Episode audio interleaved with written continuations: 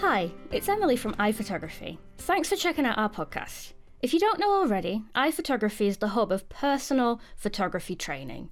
So, whether it's an online course, photo feedback, or you're looking to join a virtual photography club, then we've got everything you're looking for. Visit iphotography.com forward slash podcast for current exclusive offers. So, welcome along. This is our first show in a little bit of a mini landscape photography series running through September and a bit of October. I'm going to be joined by our wonderful, I say, resident landscape photographer, Mr. Chris Sale, over the next few episodes as we chat about landscape photography. So, welcome along, Chris. Thank you very much for joining me. Hello, Stephen. How are you? I'm fine, thank you very, very much. So, we've Good. got we've got like a little mini series, as I was saying, about landscape photography that we're going to be chatting about, aren't we? Yeah, absolutely. We've got, uh, uh, I think we're doing four podcasts over the coming month. Indeed, yes. So if you're listening and you like landscape photography, then this is the first installment of our little mini series. So make sure you keep listening for the the next few episodes because this is all effectively to celebrate the upcoming release. Or if you are listening to this maybe like a month or two time, it's to celebrate the full release of now that our landscape photography course is out. And this is all fronted by Chris. This is all written, designed um, by himself. And I say these podcasts are going to, going to get a little bit more information as to the insights of a landscape photographer, what it's like, interesting ideas that you can do, etc., etc. But today, specifically, we're talking about the lifestyle of a pro landscape photographer, and no obviously no better person to get than yourself, Chris. But but just just for those that are listening, for those that anyone that hasn't jumped into a podcast before, because I think we were just saying this is the first podcast that you've done with us. Um. Give us a little bit of a bio uh, a little bit of background about me. So uh, I'm Chris Sale, and I am a professional landscape photographer. I'm based in the Lake District National Park here in the northwest of England. Uh, I've been a professional for about uh, two years, and uh, I, I, predominantly spend most of my time uh, teaching other people about how to take better landscape uh, photographs and, and to enjoy their landscape photography a lot more. And I do all of that exclusively here in the Lake District, which is one of the pre, uh, premier uh, locations for landscape photography, I would say, in the UK, if not Europe. Well, yeah, I was going to go further and almost say the world, really, because I, I suppose we can be a little bit biased, obviously, being being in England, etc. And yes. you know, it's being in the northwest. You know, it, it's one place that you'll go a lot, kind of if you live in this region. But certainly, just you know, looking outside, I, I've been to places, I've been abroad, etc. I mean, have you found anywhere that's ever you felt competed with the landscape and uh, you know with the Lake District in terms of beauty and views, etc. Anywhere else in the world that has caught your heart? The world is a, the world is an amazing place, and there are beautiful landscapes all over the world. But personally, for me, I have a very deep connection with the Lake Districts, and that's what drives my photography. And I really don't travel well, and it's not because I don't appreciate the rest of the world. It's that I'm just so much in love with this landscape here. Oh, bless. Well, there you go. See, so if you if you're not living in the UK, you need to move to learn to Lake District. Chris is saying. no, I'm not. I'm not. I'm absolutely not saying that. But um, but, I do think it's very important for you to have that relationship with the landscape that we have, and you know, it's it's very commonplace these days to see lots of landscapers traveling all over the world, visiting all these wonderful exotic locations, Iceland, Patagonia. Um, uh, the Faroe Islands, these sorts of things. Um, but that's not what we all do. And some of us are very much dedicated to a single location, a single landscape.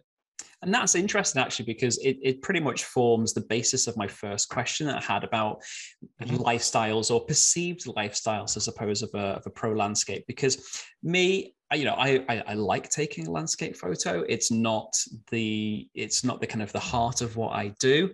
Um, but you know, from where and you know, prior to meeting yourself, the thing that I knew about landscape photographers, I learned a lot from YouTube, and I imagine a lot of other people had done as well in terms of just understanding what their day to day life is like. But like you said, I, I don't necessarily think that's a realistic expectation, or you know, it's not something that everybody will, you know, every pro landscape photographer will go through because it can look like like it's very, very glamorous walking along the black sand beaches of Iceland and jetting off to South America and, and Africa and, and, taking some amazing photographs. But you know, it, it's it's all very, very well and good that. But what is the truth? You know, eh, you know, if you could kind of boil it down a little bit into kind of a, a couple of sentences, what's the truth of it being like as a pro landscape photographer, Chris? It's nothing like what you see on YouTube. I think the danger with with social media is, of course, that what you're seeing is a is a version of the truth, um, and in reality, it's there's a lot more drudgery to it. Um, there's a you know as, as a professional landscape photographer, I spend an awful lot of time sat at my computer, um, and you know social media is is a is a window into what it's like, but it is an exaggeration uh, yeah. of what what it's like. Yeah. Yeah, I, I, don't. I mean, again, I don't know many pro landscape photographers, but I can't imagine many that are jetting off all over the world. Obviously, I you know, understand the, the, the benefit of a big YouTube following and a channel and etc. kind of helps with that. But you know, for the people that aren't really kind of doing not to say those people are doing it for YouTube necessarily, but the people that are doing it for followers, etc. If you were just teaching, you know, or you're you're doing workshops, etc. On the whole, you probably wouldn't be float, flying around the world. Mostly, do people tend to stay in their own country? You know, um, landscape photographers. Do you find primarily they they base themselves in one area, or they travel a little bit? I, I think that I think the the majority of landscape photographers, the majority of professional landscape photographers that I know, um, you know, they do travel um, a lot. I think it's that's definitely the attraction to a lot of people. Mm. But um, I think that you don't have to to, to travel um, to be a landscape photographer. And I know very some some very successful landscape photographers who base themselves, you know, not even in national parks like as I have done, um, but are actually photographing the landscape that's very close to them. Mm. I think I think it's a very very personal, uh, a very personal thing. Um, so I do know that some of the some of the we talk about YouTubers, we talk about some of the big YouTubers, uh, YouTubers with with large followings. They're very much uh, into landscape photography, and it's become very much their passion because of the element of travel and going to exploring the world and seeing new locations and things like that. And that's the great thing about photography. It's the great thing about landscape photography is it really does give you that opportunity and it kind of pushes you, it, it encourages you uh, for making the effort to go to these places, going at the right time of year, going at the right time of day. And I think that's a big thing. But it's not that's not what drives all of us. And I travel, I don't travel at all, but well, I don't travel for, for photography at all. Um, and my relationship is with, with the landscape that, that inspires me. Um, I'm, I'm, very much a, a, Lake District landscape photographer. I wonder where the line blurs between that being landscape photography and travel photography. Um, you know, whether it, it becomes more about the travel than the landscape. It's interesting that you're saying that you know having that connection to a location, you know, one specific location and maybe a couple. Um, you find anyway that that kind of creates a better image or a more thought out image. I just wonder whether you know that the rest is done I don't know really what I'm getting getting towards with this that it's it's just the enjoyment of travel and photography happens to be a byproduct along that line is that more mm. travel photography than what you see as you know more hardcore landscape photography I think sometimes when we look at kind of genres of photography, it is difficult to define what the boundaries are, and there are always overlaps between different genres. But for me, travel photography personally is a lot more about culture and the culture of a particular country, and I think it involves a lot more um, photographing people whereas traditionally landscape photography focuses just on that on on the landscape and you know you look at um, a lot of the, the, a lot of the work the, the, landscape great landscape photography work over the years and i think it's you go from image to image it's very unusual to see people in that um, it's becoming a little bit more fashionable with social media influencers and the uh, the old uh, Instagram yellow jacket at the bottom of a wall. We've all seen those photographs. But uh, I think just, traditionally, just, just, shoving my yellow jacket under the table. not having, I'm not having a pop. I'm just making an observation. Uh, but I, I, do think that I think that's often the, the distinction between those two genres. Yeah. Um, and I, I, know I appreciate travel photography and I and, and that sort of thing, and I, and I like to look at you know other cultures and to see these sort of things but my photography has always been driven by that love of the lake district in fact my love of the lake district came before my love of photography it's that way around so well that that's kind of quite an interesting way for for people maybe to assess themselves really the thinking about you know getting into landscape photography a little bit more etc that it's maybe you know you, you've got the views and you've got the places on your doorstep like you're saying you may not have to be going far you know you don't have to go to mm. you know far off countries etc to be kind of capturing great images if you actually understand the environment around you that's that's a very very good point yeah i, I think that's true and uh, it, it is obviously harder in different parts of the world. There's less opportunity to shoot the big vistas and sort of the landscapes that we have here in the land in the Lake District. But you know, big vistas and, and, and wide shots that's only part of landscape photography, and you know, there's a great opportunity where, regardless of where you are in the world, to to photograph the landscape, even if it's on a smaller scale in a more intimate way. Yeah, well, hopefully, if uh, if anybody's listening to these podcasts before previously, the, they'll be very very rehearsed with me going off on a tangent a lot of the time because I want to kind of come back exactly to what we were meant to be talking about, coming away from YouTube slightly. We'll come back to that in another episode, I'm sure. But coming back onto the topic of of, of lifestyle itself, that you know, with making that change, you know, what did you find were the biggest changes or the biggest hurdles that you needed to get over kind of compared to when you were working, say, like we call it a nine to five life, and you know, how did you deal with that that kind of change a little bit and those those hurdles that you, you had to face? For me, the biggest change when I went from my previous life in corporate IT to being a photographer, a landscape photographer, who are you know the vast majority of us are self-employed, was just that it was it was it was running the business. There's a couple of things that really stand out um, you have to be incredibly disciplined because you are the boss. You don't answer to anybody anymore. Hmm. Um, so you know you have to be disciplined because it's very easy to be sidetracked and to go and do things that perhaps you shouldn't. And we all have to do things that we don't want to do, even though I'm doing the dream job for many people. Um, and it's a it's a it's a, a great love of mine. I still have to do things like marketing and I still have to do things like accounts, you know, all these sort of things that we don't want to do, you know, making podcasts, that sort of thing. all right, Chris. 15 minutes in, you want to wrap it up already? no problem. No, but well, I mean, that's that's so true because that again, you know, it, it really does nicely roll into the, next question I've got is what does a typical day look like for you? You, you know, it, it, sounds, as I say, it sounds the dream job to, to go out and be photographing or to be a photographer full time. But what, again, you know, is the reality of it. When you wake up in the morning, how does your day plan out? I think the really, the thing that really is, is good from, from my point of view is that there isn't any such thing as a typical day. It's very, very varied. But I, my days tend to have a structure. I typically will shoot in the morning. I will um, typically go out with a camera first thing. I'm, I'm out for sunrise.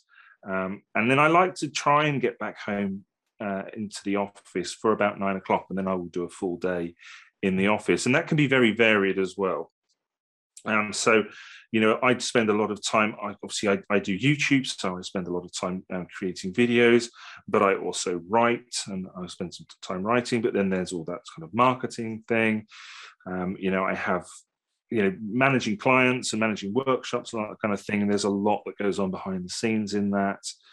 Um, you know, so you know, it, it is relatively varied. So, for example, you know, this week I'm I'm uh, to, this evening, this afternoon, we're, we're recording these podcasts.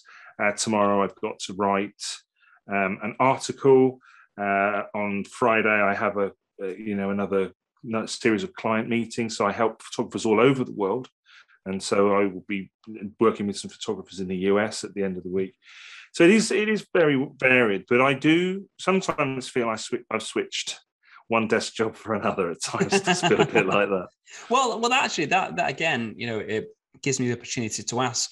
Given all the the business requirements, obviously, as you are self-employed, you you you are running a business, and mm. photography just happens to be the the uh, the point of that business. But as a landscape photographer, how much of your typical week, let's say, is actually spent taking photographs? If you could break it down to a percentage or you know how many hours in a week do you actually spend behind that camera so i will shoot i will shoot shoot between four and five times a week four or five mornings i'll typically be out for for five four or five hours at a time so i'm probably out shooting for 20 hours 20 to 25 hours a week and then on top of that i will have uh, typically six days in the office, eight hours a day. Oh my word! So yeah, when you uh, really if, add if, up the numbers, yeah. So it's a it's a so it's a 12 I mean, 12 hour days is a, a, typical. 16 18 hour days are not unusual. Uh, weekends they're a thing of the past so that's like that's like 60 hours a week. And you know given a corporate life let's say and i appreciate sometimes the higher up the chain that you go you know it, it's not so much 40 hours anymore but in comparison are you working more hours than you used to would you oh, say? oh yeah absolutely yeah. Uh, without a doubt and but the thing is, they, they you know they, they kind of say, don't they, that um, if you do what you love, if you can find out what you love and do that, then you never work a day the rest of your life. Yeah, yeah, yeah, you're right, and it's not a job. And but the, I, I I'm sure there is bits that people wouldn't enjoy when they're self-employed. Maybe it is like you know all the, the tax bits, etc., or your VAT yeah. returns and etc. Those bits that that are a little bit much boring. But obviously there's, there's got to be kind of positives to it which i'm sure we'll, we'll kind of come to shortly but it would kind of be remiss of me to kind of ask a little bit really that you know obviously you've been doing this for kind of quite a number of years and obviously there's a lot of other landscape photographers out there that have been doing their job for quite a while so it leads me to believe obviously there's money to be made out of it but mm-hmm. Has it become harder? You know is is it not to say is it worth the money because you don't necessarily go into it for the money i appreciate. It's it's it's the love of what you do. But uh, have you found it kind of get harder and harder kind of for for making money? Or do you believe that you know there's scope for more and more people in the industry to come in? It's very difficult for me to answer that question because i've only been a professional for two years. And obviously during that time um, you know we've been dominated by the, the coronavirus pandemic and i've actually worked out for a quarter of my time as a professional landscape photographer i've actually been locked down wow. you know, which is you know so, so, it's very difficult for me to answer that question i do know that there are um, many landscape photographers who make a very good living hmm. um, it, you know because it is um, you're self-employed and there's that entrepreneurial side to it then you know you can earn more than perhaps you might be able to do in a nine to five office job. But you have to be very good and you have to work incredibly hard. Mm. Um, the competition comes from the fact that it is seen as being a very attractive way of life. Um, but the reality of that is, of course, that um, it's not perhaps as as as romantic a, a, job as people would first see it. Yeah. And yes, there are many advantages. You know, I get to spend a lot of my working time in a beautiful part of the world doing something that I absolutely love. But, you know, you do have to work incredibly hard and you know, you do have to do a lot of the the, the drudgery that goes along with any business. So mm. you know, it's and, horses for courses. And do you find that there is a particular or maybe particular traits in a personality that is you know those types of people that are more suited to landscape photography or you know uh, or a stronger or more successful in landscape photography? Do you have to be a more resilient more driven as you say because there is a lot of you know groundwork that needs to be done that sometimes isn't that most attractive? You know you've, you've got to accept that there's a business aspect and it's not just all about photography but because obviously i'm sure there's a lot of people that fail unfortunately you know trying to be a, a landscape photographer or just a photographer in any genre. Yeah i mean so i think I think I think it's important to make the distinction between a successful landscape photographer and a successful professional landscape photographer. And if you look at many of the best landscape photographers in the UK, at least, uh, and the guys that are winning landscape photographer of the year, many of those are amateurs. Um, and you can be a very, very, very good, very, very, very successful uh, landscape photographer as an amateur. You don't have to make it your job. Mm-hmm. Um, but as a professional, it is all about being able to, to, to make a living from mm. that. Um, and I think that that requires a different set of skills. And I almost put the, the ability to take great photographs and, and the, the being a brilliant photographer, I actually put that be, behind being a good businessman and being having an entrepreneurial flair. The, the important thing to, to to talk about with regard to professional landscape photography is this need for us to develop multiple income streams. Um, it's bad business sense to try to rely on a single income stream. And I made the mistake when I first started, I was very successful with one-to-ones and workshops. Um, and through the through the following that I had in YouTube, I, I picked up a lot of bookings very very quickly, and I decided that that's what I was going to focus on. And then, of course, the coronavirus uh, pandemic hit, and I lost my entire business overnight. Um, and so you have to have many strings to your bow, and so you have to have that entrepreneurial flair. Um, again, just like any business, it's about providing services that people want, uh, having and differentiating yourself from your competitors and all that kind of thing. Yeah. So I think in order to a great landscape photographer doesn't make a good professional, and um, you know I think entrepreneurial flair or whatever it is, you know, is very important. And then along with the, you know, it is hard, and you do have to work very hard. So you know you have to be very determined. Um, by the very nature of, of photography these days, it's very dominated by social media. Social media isn't always a pleasant place to be. Mm-hmm. You have to be very resilient to criticism. And we, we are, to all intents and purposes, talking about an art form here. And despite the subjective nature of, of art, you will still be told on a regular basis that you're not good enough. You can't do this, and and, oh, yes. you have to have a thick skin. Yeah, and, I, and I've I, that's something I've learned. You know, it's been. That's did been you did you? Oh, I was going to say, yeah. I mean, is that something you've you've just had to kind of deal with, or did it something that you kind of built up that thick skin, you know, just through your life anyway, you know, your previous life, etc. You were kind of I'll say used to it, because no one should really have to get used to things like that. But is it just something you you that's kind of your personality already? You know, you can brush things off fairly easily.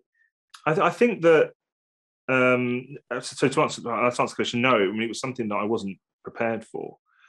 Um, I think you know it's worth pointing out that I I probably wasn't a, I wasn't a brilliant photographer when I made the switch, and and making uh, going full time was a big part of that was to allow myself the time uh, to get out and shoot more and to become the photographer that I thought I had the potential to become. And I'm, you know, d- despite what's gone on, I'm, I'm happy, very happy with the progress that I've made in that respect. Um, but you know, so in those early days, you know, you get a lot of I got a lot of comments and I got a lot of criticism and people saying that I wasn't good enough and, and that sort of thing.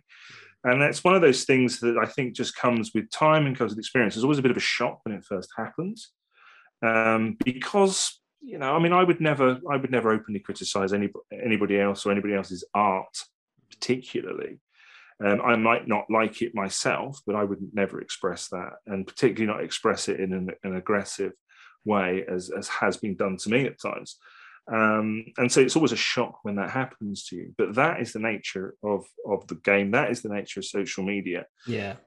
And the thing is, the great thing is, is you become more confident in, in your abilities and you start to produce work that you're happy with. The minute you start to produce work that you are happy with, that you can put your hand on your heart and say that represents what I want to say, then it doesn't matter what anybody else says. Hmm. Dan, and that's that's lovely. I think that's a great way to to wrap on that one because it's yeah, you're right. You know, we nobody gets into photography to have a big following or make loads of money. I should say, you know, there, there are a small amount that do, mm-hmm. um, mm-hmm. but we do it because we we love it as a hobby. Really, it's like I imagine. I'd like to think I imagine how footballers kind of get into it. You just start as a kid, you're playing, and then it just happens to develop, but you still love the reason why you got into it. And it's it's a massive shame that as much as social media has a great positive effect and it can lead on to brilliant things, it comes with that kind of horrible, you know, detrimental side sometimes, you know, those those comments, etc. Yeah. And it's sometimes almost impossible to avoid, no, no matter how good you are. That I imagine even I always think to myself, if Ansel Adams, you know, one of the what people revere is probably one of the greatest landscape photographers, views on social media, he'd still get crap for something, wouldn't he? Oh, absolutely wouldn't. And you see it. You see it. I see it today. You see it with um, so one of my great heroes in landscape photography is Charlie Waite. Mm. Uh, Charlie Waite is um, you know a British landscape photographer. He's probably the most one of the most preeminent photographers of his generation, particularly here in the UK. He started Landscape Photographer of the Year. He started the Light and Land Company that do lots of photographic tours incredibly well respected and a very very nice fellow and i see him getting criticized on social media yeah. and, and i think once you realize that you stop worrying too much about it yeah. because if it doesn't matter you I think a lot of people kind of use it as um, or, or, try to use it as as motivation to get better. I will show you, but yeah. you will never ever. You, it's the subjective nature of photography means that somebody is always yeah. going to dislike what you do, and unfortunately, um, there are those of them that are prepared to to, to voice that opinion, and and they don't necessarily do it in a kind and thoughtful way. Indeed, yeah, I I, I always see it as you know if people are really criticizing you and trying to tear you down then generally you're going in the right direction because those people effectively are jealous that, that's how i see it is that they don't like to see others um, you know make money or make a living or do what they want to be doing but because they can't do it that you know they're not actually able to that you know they're, they're living somebody we're, we're living somebody else's dream um that they're just gonna you know do the only thing that they can and be a bit of a keyboard warrior really. So yeah we, we see it every now and again and it's and it's sad and it's shameful that that's you know the way that sometimes the, the world goes a little bit really. But it's it's it's as you say you know having that thick skin i think is is an important thing for people to realize you know how they've they've got to deal with it. But I imagine, you know, to make this a much more kind of positive experience, there is a lot more positivity. So I was kind of skipping down a little bit. That you know, what would you say is the best experience that you've had that makes this lifestyle worthwhile? Is there one particular moment or, event that ever happened to you that you thought, not, yeah. not, not, not, not one particular thing, but the, t- teaching is is incredibly rewarding. Um, and you know, if you're able to take somebody to a beautiful location and you're able to show them a technique or uh, explain something to them in a way that, that's that the penny drops, or you know, or they have a revelation or something like that, that makes a difference to them and makes a difference to their photography, then that's a really special moment. I think for me, for, you know, my belief is that photography is is the, the best way to spend your time. If you you know if you want a hobby, photography is the is the best way of doing it, and you you you you know it's an incredibly pleasurable experience. But there's nothing there's nothing quite like being able to get good photos. So if you're in the if you're in that position where you're able to get photographs that you're happy with on a consistent and regular basis, then I think that that's a really special thing. And being able to impart what I've learned and help other people get to that level more quickly is very, very special. I particularly think of a client I had who I started to work with last year. He got interested in photography or, or more serious about photography during lockdown. And he came to me in the summer and we went out and we had a one to one. And I started to teach him some very basic um, camera techniques and camera operation.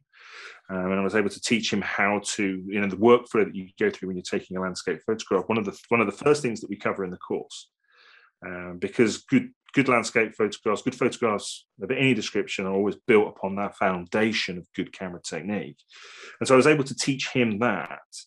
And so the the second time he returned um, earlier this year, um, we didn't have to worry about camera technique. He was able to focus on composition and expressing the way that he saw the landscape. And he, in the in the time between me seeing him for the first time and then the second time, he had become a photographer. There was no question that that's what he was, mm. and you know that's a special moment when you give photography is a gift, and and and if a blessing, and and if if you can bring somebody else into that and help them to to develop that passion, I think that's that's incredibly special. That's lovely, and it, and it is it's a teaching experience that you offer, and you know that we we do as well. That yeah, I, I fully agree. The the thing that makes it all worthwhile when you see people grow um, and they appreciate that growth and they they understand you know what you've been able to to, to give to them you know and, and, and so those that knowledge that you've been able to pass on and share because it will only make photographers better you know as as we go through life that you know the more that people want to learn in a certain way whether it's through courses or or kind of um, live tutoring etc mm. but if we can make beginners better, then it, it, it, benefits the whole industry and it lifts everybody up a level in so many different ways. So it's it's so nice that that people appreciate it and like you know like with your client that you know transition from being a novice to what you as a professional would, would say as a photographer uh, in fairly short space of time really in what yeah. like a what a few months or a year was it yes it was it was about it was just under a year it was between yeah. the, the, two times and of course we were you know locked down for, for a big chunk of that yeah Indeed. Well, that's brilliant. Well, I think that's pretty much all we've got time for on this show today, but it's not the only uh, show that we've got with Chris. If you listen to our uh, future episodes that we've got coming up, or if you're catching this uh, a few months down the line, you should be able to kind of hear them all already. Uh, we've got tons more chat about landscape photography we've got coming up, Chris. Um, and obviously, if anybody's got any questions for us, you can kind of send them all in.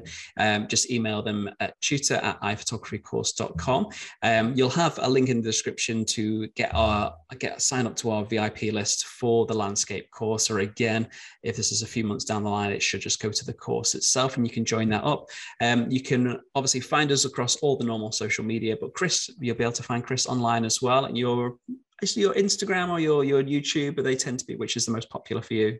Um, yeah, probably YouTube, well, both really. Um, but yeah, I'm Chris Chris Sale Photo on both of those, and my website is chrissale.co.uk. There we go. Sale as in 70% off, not a boat sail. As in jumble. Jumble. Chris Jumble Sale. Which was, was, my, which was my nickname at school, yeah. Chris is also like seven foot two, so I think of it more yeah. like that. yeah. Brilliant. Excellent. Well, thank you so much, Chris, um, for, for, this podcast. That's brilliant.